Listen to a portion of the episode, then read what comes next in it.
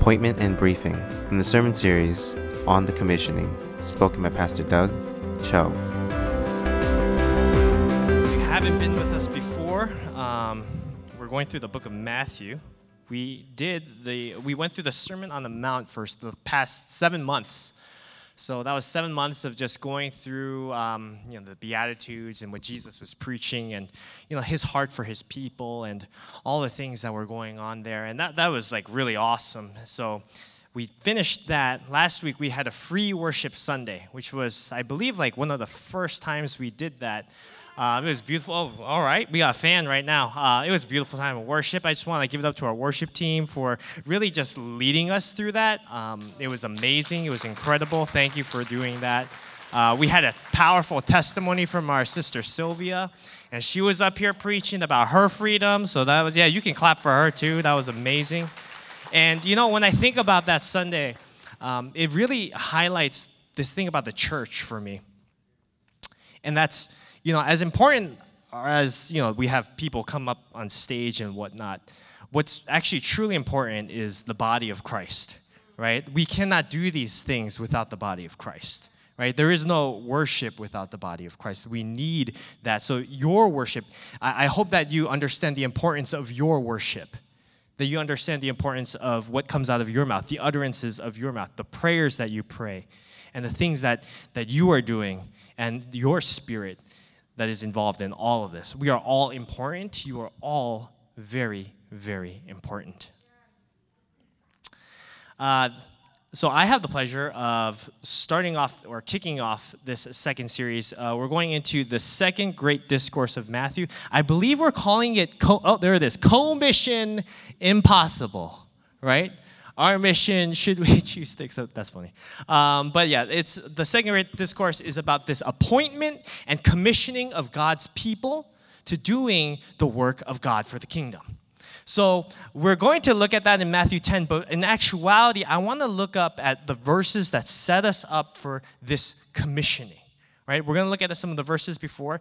Uh, if you're reading through Matthew, um, Jesus, he's going from town to town, he's going from place to place. He's preaching about who he is, he's proclaiming that he's the Messiah that came for Israel. He's healing people, he's doing works, he's doing miracles, he's driving out impure spirits, and he has this crowd of people that are following him. He has proclaimed he is the Messiah in word and in deed. Right? He's healed people, he's raised the girl to life, he's even declared that he has the authority to forgive sins.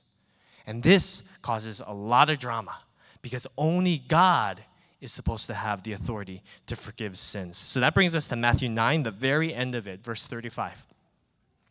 Jesus went through all the towns and villages, teaching in their synagogues, proclaiming the good news of the kingdom, healing every disease and sickness. When he saw the crowds, he had compassion on them because they were harassed and helpless, like sheep without a shepherd.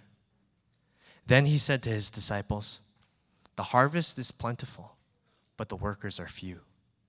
Ask the Lord of the harvest, therefore, to send out workers into his harvest field. So Jesus is doing all these amazing works. He sees this crowd that's coming for him, to him, to hear him, to receive healing from him. And his reaction to seeing this sight is compassion. Right? The Greek translates better to his heart was moved with compassion. His heart breaks for these people.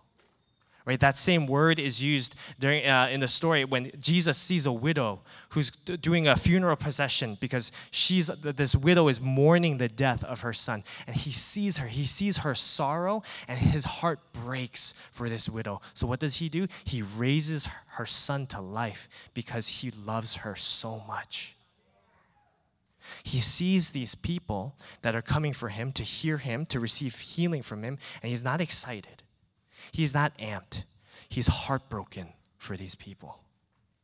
His heart is moved with compassion. And then he says, The harvest is plentiful, but the workers are few. And then we have our commissioning. So, as we look at our text today, we're going to go through three directives to go. Right? three directives to go. But before that, let's just bow our heads and pray together.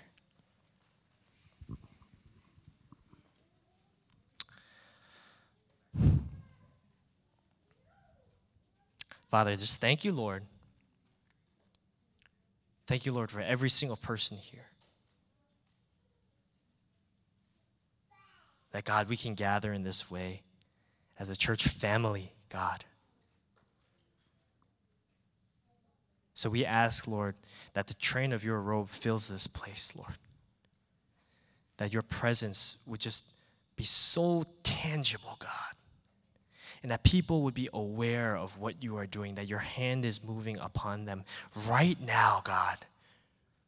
Lord, we pray that you would break every chain in Jesus' name. Lord, we pray that you would free every stick, stiff neck in Jesus' name, Lord. We pray for every single ailment in Jesus' name, Lord. We lift it up to you because we believe in the power of Jesus. That, Lord, it is not just um, scrupulous thing we cry out. It's not this thing we do for, for theatrics, God but we've seen, we have witnessed, Lord. We are witnesses of your healing, of your power, of the freedom that you bring to your people, God. So I just pray, Lord, right now that the same authority that comes from your name, that you would speak through me, Lord. That I would be your mouthpiece, Lord, and that your people would be anointed with that same authority, God, to receive your word and to go to do your work as kingdom builders. In Jesus' name I pray. Amen. Let's read through Matthew 10. Matthew 10. Jesus called his 12 disciples to him and gave them authority to drive out impure spirits and heal every disease and sickness. These are the names of the 12 apostles. First, Simon, who is called Peter, and his brother Andrew, James, son of Zebedee, and his brother John, Philip and Bartholomew, Thomas and Matthew, the tax collector, James, son of Alphaeus, and Thaddeus, Simon the Zealot, and Judas Iscariot, who betrayed him. Okay? So this is the first part of our text. Immediately after Jesus sees this crowd, he makes note for the need of workers. And he makes this commission to the apostles to go out and go on mission.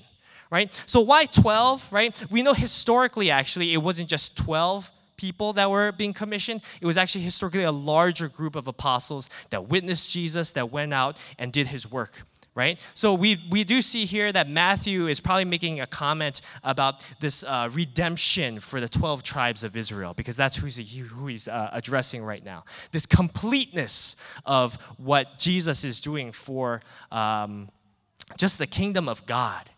So when we see that, when we see this text, this authority that is given to drive out, to heal, to do these works is not just for the, these 12 people, it's for everyone.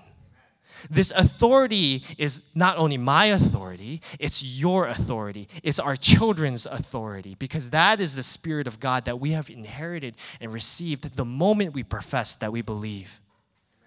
This command, then, this command is for everyone. This authority doesn't come with, uh, you, just, you don't just get it, right? You don't get it. There's a responsibility that comes with it, there's a command that comes with it. And basically, it's summed up in this the life of the Christian disciple is clearly marked with the proclamation of the good news to the ones who have not heard it. The life of the Christian disciple is marked with the proclamation of the good news to the ones who have not heard it. And so, two things I want to kind of note on that. One, proclamation. That is definitely telling people, yes, it's definitely telling people Jesus has risen. It's as simple as me walking up to Tira and saying, Jesus has risen, sister. Jesus has risen. But it's more than that, it's demonstrating that through your life. It's demonstrating that through your life. If you've received healing in your life, it is demonstrating a healed life through your life. It is showing people that you are different in the way that you live, in the way that you interact with people. So, Ansi, Pastor Ansi was talking about transformation, transformation to your communities. So, what happens here is when we go out, after we've received healing, after we've received freedom from bondage, we go out and we say, you know what? Jesus freed me, He can free you too. Look at my life. Look at what He's done in my life. Sometimes you don't even have to say anything. People just look at you and they're like, oh, he different. She different. And that is every single man, woman, and child. I just want to highlight our children. Our children are part of this mission. Our children are part of this mission. I hope that we can disciple them carefully. And that's why that, our first point is go purposefully, demonstrate Jesus in your life. And then the second thing I just want to talk about real quick uh, on this on this idea of procl- proclamation is just because someone has heard about Jesus, because most of the world has probably heard about Jesus, doesn't mean that they've heard Jesus. Just because someone's heard about Jesus doesn't mean they've heard Jesus. In Matthew 13, Jesus basically says, they, they see, but they don't see. They hear, but they don't hear. They don't understand. Something, something's not going through. And it could be your prayers, it could be your supplication to God that breaks through that clears the barrier, that breaks through the wall. Your prayers, your supplication to God, to, it could be the thing that brings them into seeing and hearing. And as kingdom workers, that is what we are desperate for to go out, to pray, to lay hands, to heal, to demonstrate a healed life, to be the hands and the feet. That is what it means to be the hands and feet of Jesus. That people would see, that people would hear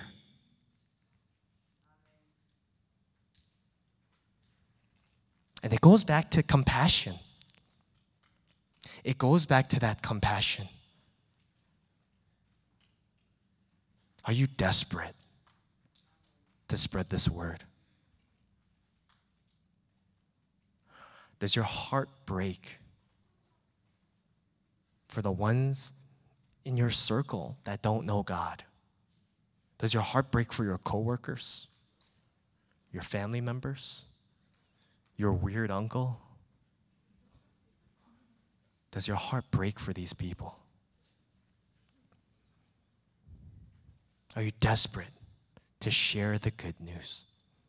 Go purposefully. You know, um, something I'm not really a fan of um, it, are, are the people that, that do the cardboard signs outside, right? They, they, they're out there with the cardboard sign. And you know, like mostly it's because like it's not the most effective way to reach people, right? Um, they're out there, they have their sign, and like people will read the sign, but most most of the time the signs is like, Jesus is coming, you're going to hell, you're going to hell if you don't believe in Jesus. Like that's that's usually the message that we see. Um, so I'm not really a fan of that, but I have to commend those people who stand out there for hours with their sign? Because they have deemed it worthy of their time to do that, to proclaim that the kingdom of God is coming. They've deemed it worthy. Their life shows that it's worth their time to proclaim that news. So, my challenge to you today is Does your life show that you believe it's worthy to proclaim the good news? The way you spend your time? Does it show it? Also worth noting, Matthew, he pairs the disciples here, right? There, there's this pairing, this very intentional pairing, two by two. And yes, I think it is paying homage to uh, the sending of the 72. When Jesus sends 72 apostles, they go two by two to do God's work. But there are two names here that I want to note that's Peter and Judas. See, this is a pre Easter, pre resurrection, pre crucifixion moment that we're having, that we're witnessing right now, right? And he sends Peter and he sends Judas.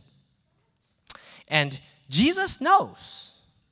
Jesus knows because he's both God and man. Jesus knows that Judas is going to betray him. He knows. Jesus, Jesus knows that Peter will deny him. He knows. And what I see here is they still go. They still have authority. They still do God's work. And what that tells us, what scripture tells us, is that you actually don't have to have it all together to do God's work. You just need to go. God just wants a willing heart. God just wants a willing spirit. Your faith does not have to be perfect. It, it, it, can be actually very imperfect. Even Peter, after Jesus' crucifixion and resurrection, Peter still needs correction. The Apostle Paul, he confronts him and he says, like, what are you doing?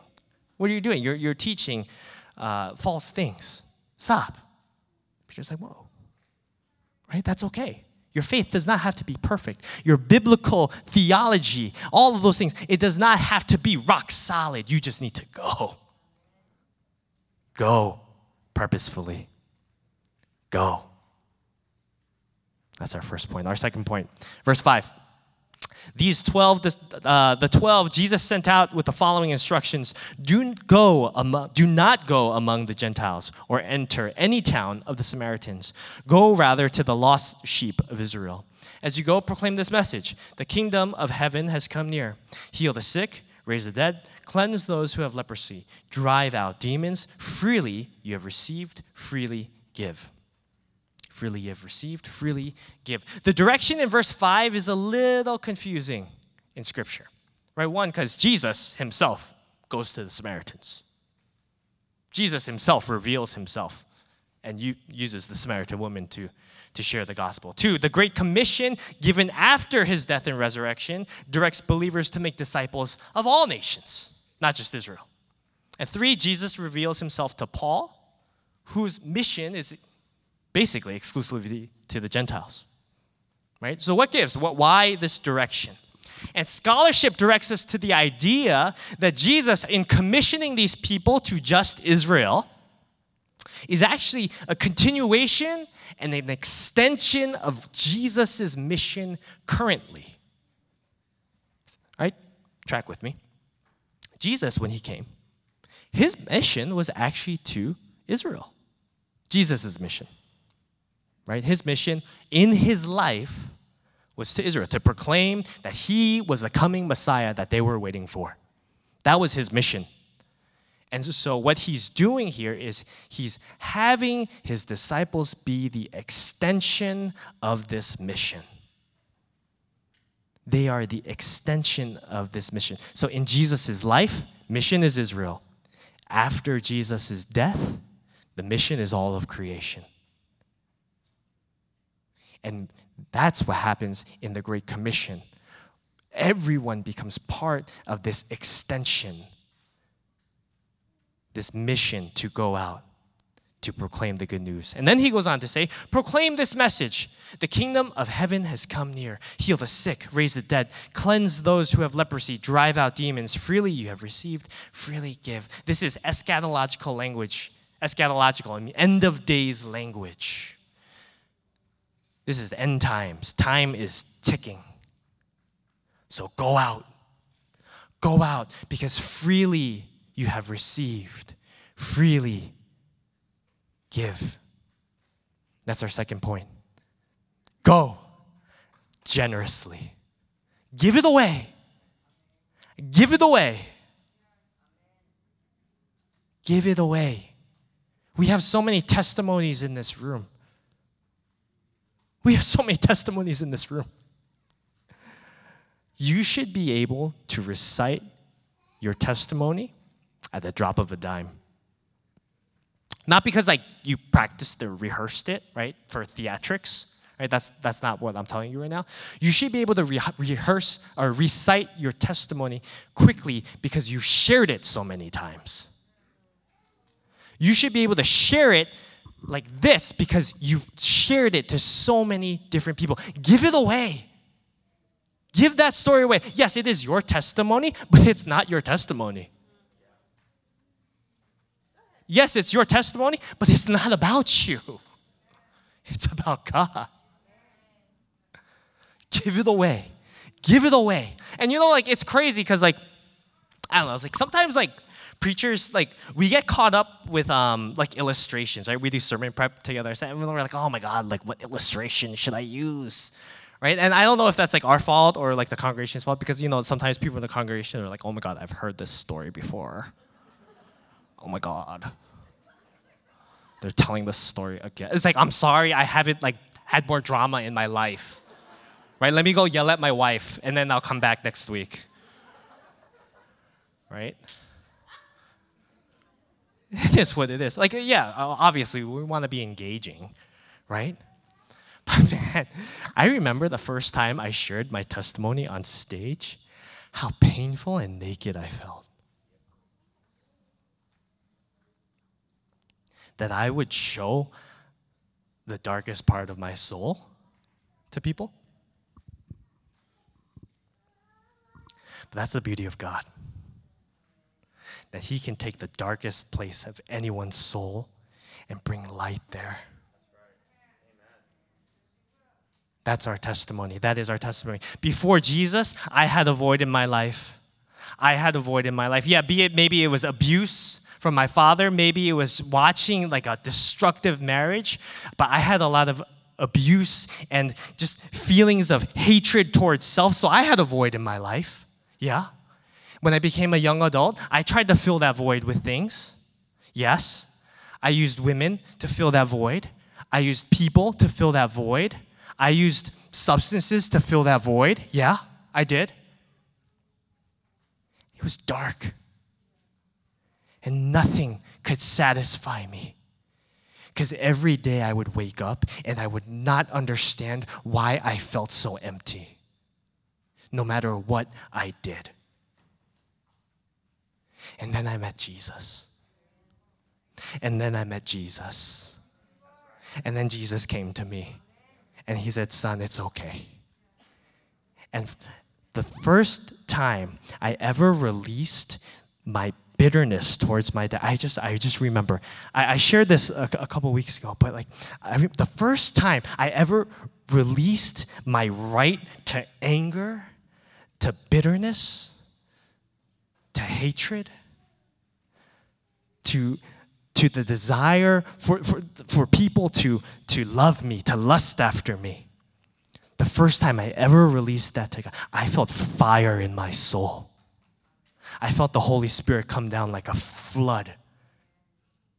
And I know from that moment, I, can, I know the exact moment, I was never the same my soul was never the same. Maybe like maybe like I did things that were not so great. Yeah, obviously, like because I'm still working through things, but my soul was never the same.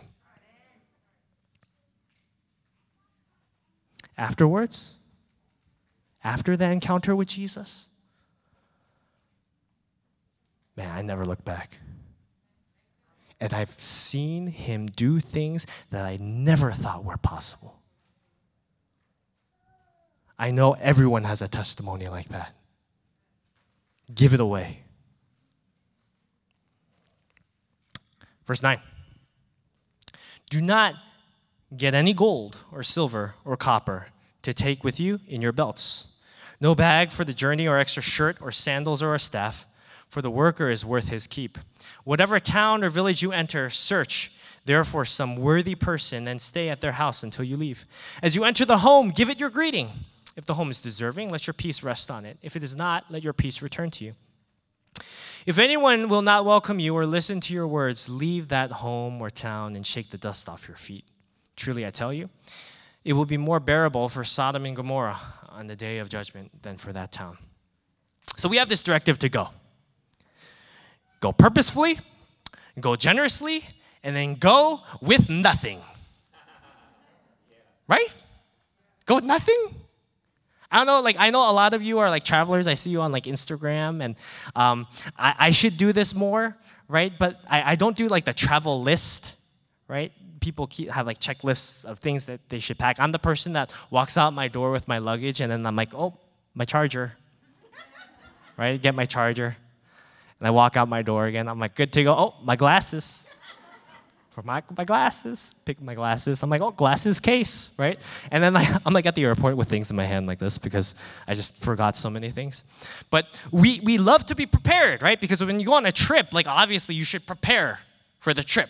That's, that's just, I think that's just very basic wisdom. Prepare for your trip. So, what are we talking about here? Jesus says, go with nothing. It's an emphasis on the radical nature of discipleship. Go. Do not prepare any funds for your trip, no bag to carry your supplies, no extra clothes, no shoes, no staff for protection. Go. It's an emphasis on faith required to go on mission because there will be hardship. In a couple weeks, Pastor Peter is going to be talking about suffering. There will be suffering. In another account of this same thing, Jesus says, I am sending you like lamb among wolves. There will be hardship, there will be suffering. He says, but go with nothing. And there's an emphasis, emphasis here on the charismatic nature of this sending. Go, but you don't go with nothing. That's our third point. Because what are we equipped with? We are equipped with the supernatural power of the name of Jesus. Go simply with Jesus. The name of Jesus. There is power and authority in that name. The call here is to drive out spirits, to heal the sick, to proclaim the good news, to change lives, to bring souls for the kingdom. You do that, you have that power because of Jesus. The name of Jesus is power. And because of that, look at the tradition of our uh, that we've inherited from the apostles who went out with this name that did miracles with this name, that started the church with this name, who were killed for this name. And then the martyrs after him, who refused to renounce this name. And then those today who are persecuted, who worship in secret because they must worship this name.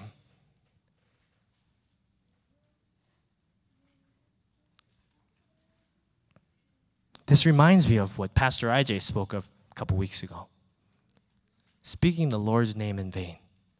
Do not rep- misrepresent this name. It is far too precious. People have died for this name. Far too sacred. To know Jesus and to be known by Jesus is all you will ever need to go on this mission and to fulfill what Jesus is sending you to. That's all you'll ever need. Go purposefully, go generously, go simply with Jesus. The last time I preached was Father's Day. It was actually the very first time my dad came. He's at like right there. It was actually the very first time that he came to see me preach. Uh, he's not a believer, right? So he doesn't really go to church. And I don't actually think he would have come if it weren't for my daughter getting dedicated, right? So I'm actually thankful nonetheless that he was here, right? But as I was preparing the sermon, I was a little nervous right? Because when i preach you know a, lot of who i am and what was what formed me was this like really rocky relationship that i had with him and then the things that i suffered through after right? That's just who i am as a person. And so like it's a little weird like if i were like to bring him up and like you know that man right there you know um, you know because i don't want to paint him like a villain. He's not a villain right? And so I, I in my heart I wanted to avoid talking about him. And it's like, I don't, I don't want to embarrass him in front of 200 people. And as I was preparing the sermon, you know, I was writing it, God reminded me of a vision he had given me. And I just felt, felt so convicted. You know, I, I actually, I, I spoke to my wife and I was like, should I, should I talk about my dad? Should I share something about us? She's like, what, what would you share? I'm like, I have no idea. I just, do you think I should share? She's like, no, don't do it. It's going to cause so much drama. Don't do it. But again, I just felt this conviction. And this vision that God had given me years ago, I, I, I forgot about it, and He was just reminding me of it. See, um, uh, I came to Metro about 10 years ago, and I was uh, like, just like really coming into my faith.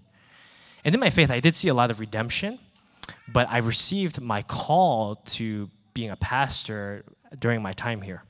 And that was really hard. Um, when I eventually accepted that call to ministry, I, I used to work in banking, but when I re- received that call to ministry, my family was just very upset with me. Um, they did not support me. They actually didn't really speak to me for a year. And so I was just experiencing a lot of hardship, but you know, I was prepared for it. You know, the pastors here, they we were like, we would talk through it. I pray, like we used to do prayer up here in the front, and I would come up and I would just cry every week. It was like, oh my, I'm so, so, so hard, right? And even though like I was on fire, right, for God, I, I thought I was maturing in a way where I was, I, I thought I was entering into acceptance, right? There are just some things, God that I know will never happen. That's what I said to myself. God, I know that there are just some things that will never happen. At the time, I remember there were three things. One was um, that my parents would have a loving marriage. I said, God, I know that'll never happen. The second was that I would be happy with my calling. I'm like, God, it's okay.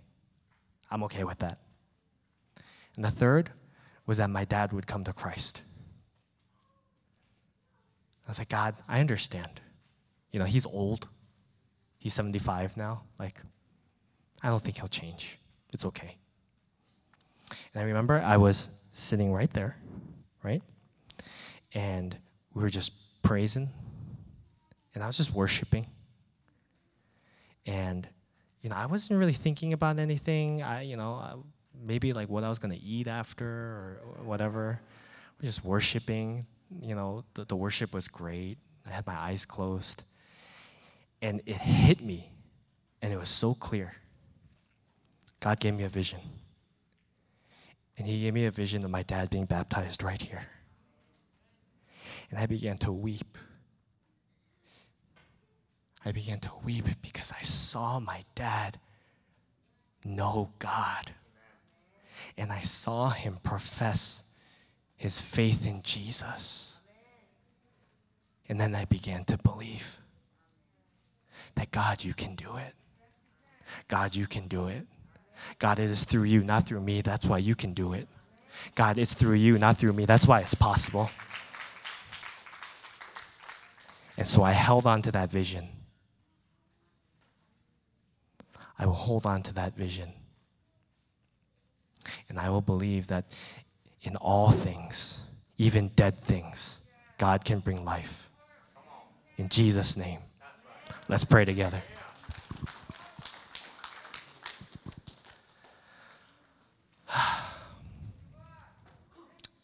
Let's just approach the throne, of God right now.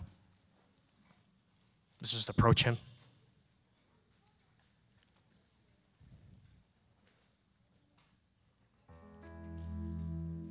You know, after one of the sending narratives, the 72, they come back to Jesus and they say, Lord, even the demons submit to us in your name. And then Jesus replies with something funny. He says, I saw Satan fall like lightning from heaven. I have given you authority to trample on snakes and scorpions to overcome all the powers of the enemy. However, do not rejoice that the spirits submit to you, but rejoice that your names are written in heaven. Our joy is not in the power. Our joy is not in the authority. Our joy is in seeing people know God, that their names would be written in the book of life. So let's just thank Him right now. Lord, thank you. Thank you, Lord. Thank you, Lord.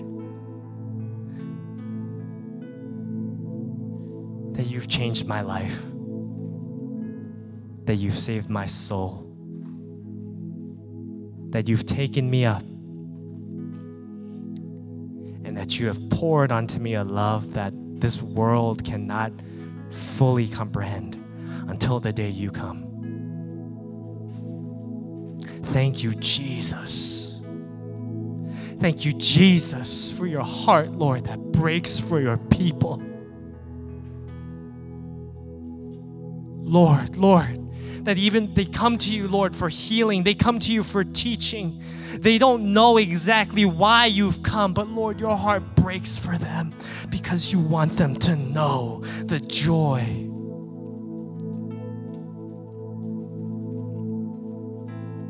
of Jesus, our Lord.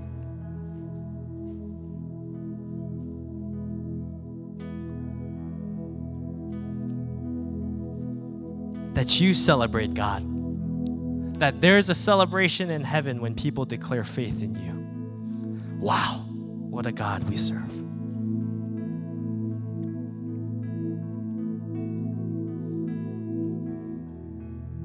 And you know, you don't have to do anything large, but like with your hand, I just want you to lift it up. If if you want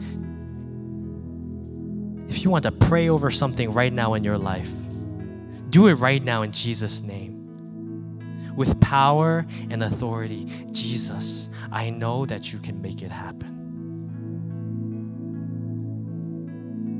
Jesus, I know that you can make it happen. If it is in your will, it will happen. Father God, we just submit to you. We submit to your will, Lord. We submit to what you have for your people because we know, we see it clearly, Lord, in Scripture. You love your people so much, more than we could ever. You love us more than we could love ourselves, Lord. So I pray that every single person here would just be, would joyfully submit to you, God, joyfully surrender to you, God. Surrender to you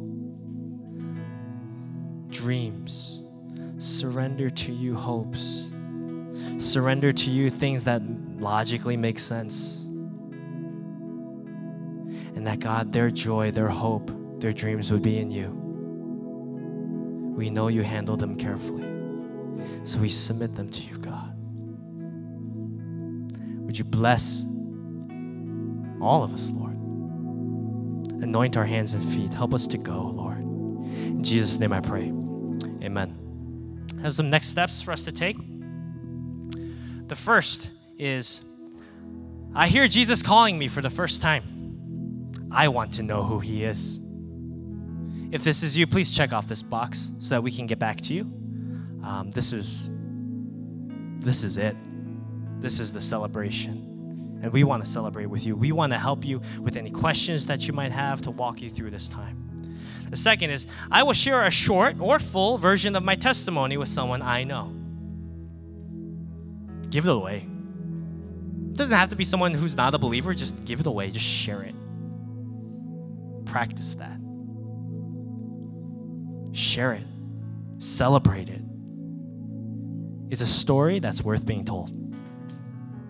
The third is, I will pray about who God is calling me to witness to. God is definitely calling you to witness to someone. That's why He sends, that's why He commissions. The fourth is I will join the summer community group. Um, again, you know, as we go through this summer, um, we're just really trying to integrate our community back together. We just want to be with each other. So come on out. We have a, a, a variety of things for you to join. We'd love to see you there. And then the fifth is I will read Matthew 10, 16 to 31 in preparation for next Sunday. Uh, Peter's sermons are very challenging. Just prepare yourself by reading the Word. Um, he has a powerful message for us in the coming weeks. So please, please prepare your hearts for that Word.